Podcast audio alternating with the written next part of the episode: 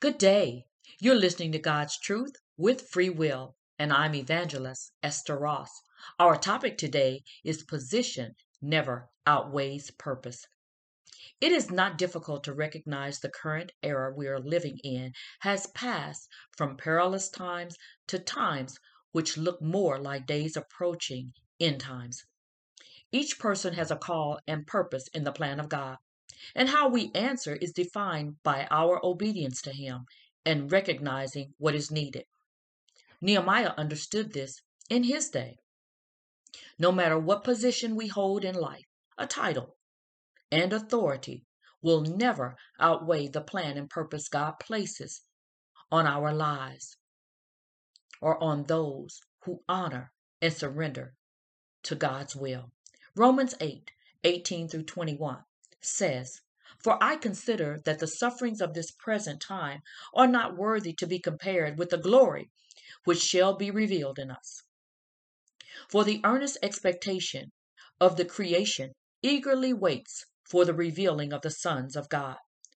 For the creation was subjected to futility, not willingly, but because of him who subjected it in hope, because the creation itself also will be delivered from the bondage of corruption into the glorious liberty of the children of God.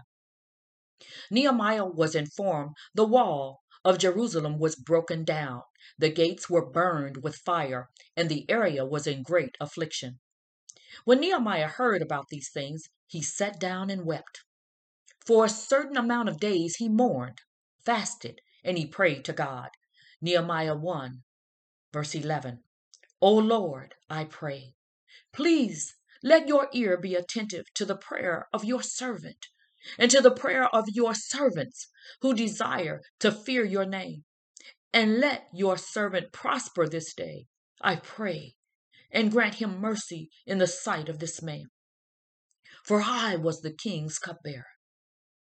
This position allowed Nehemiah access to speak with the king, but it was the sad appearance on Nehemiah's face a look the king had not seen from him before that caused the king enough concern to question what the problem might be.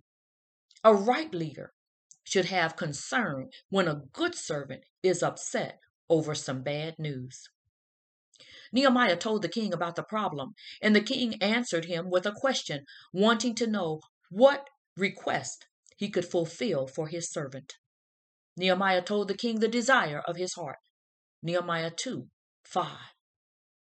And I said to the king, If it pleases the king, and if your servant has found favor in your sight, I ask that you send me to Judah, to the city of my father's tombs, that I may rebuild it. The king assisted Nehemiah and sent him on his way. As with every good work that is put in action from the children of God, the nature of Satan will enter those sent by the devil, and an attempt will come to delay the work or stop the work of God. This happened with Nehemiah. Nehemiah 2:10. When Sanballat the Horonite and Tobiah the Ammonite official heard of it, they were deeply disturbed, disturbed that a man had come to seek the well-being of the children of Israel. Doing the work of God is almost always met with some form of opposition, a subtle plot or persuasion to block a good purpose, just as it was when the serpent appeared in the beginning.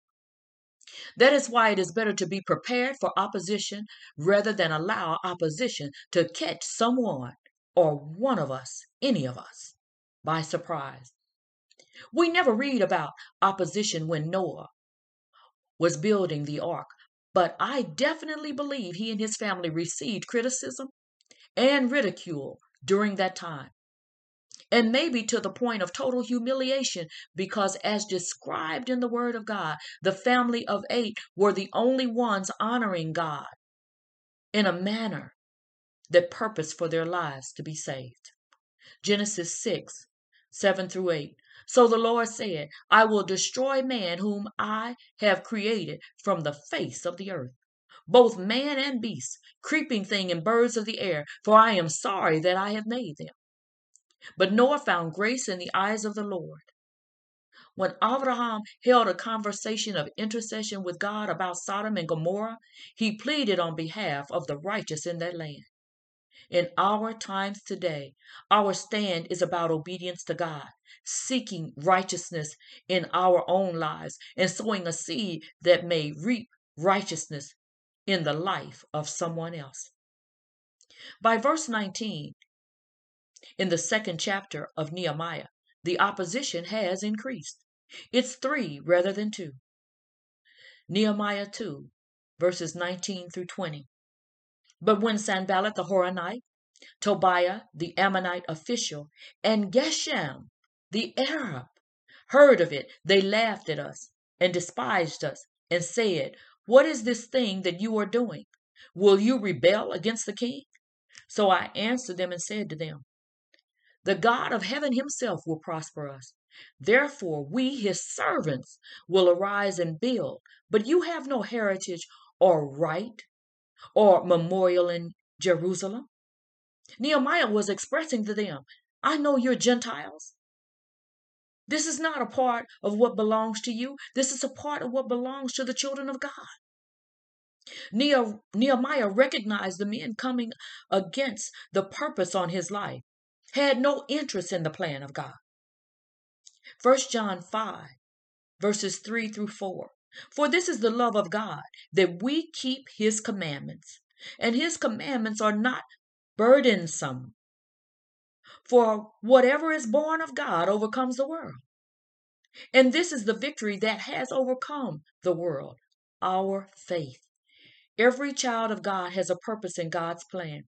Nehemiah chose not to allow opposition to lure him away from building the wall.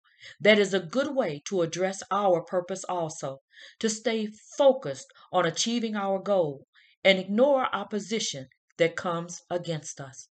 God bless you. Walk in your free will. Honor the Lord and let us stay in unity with one another.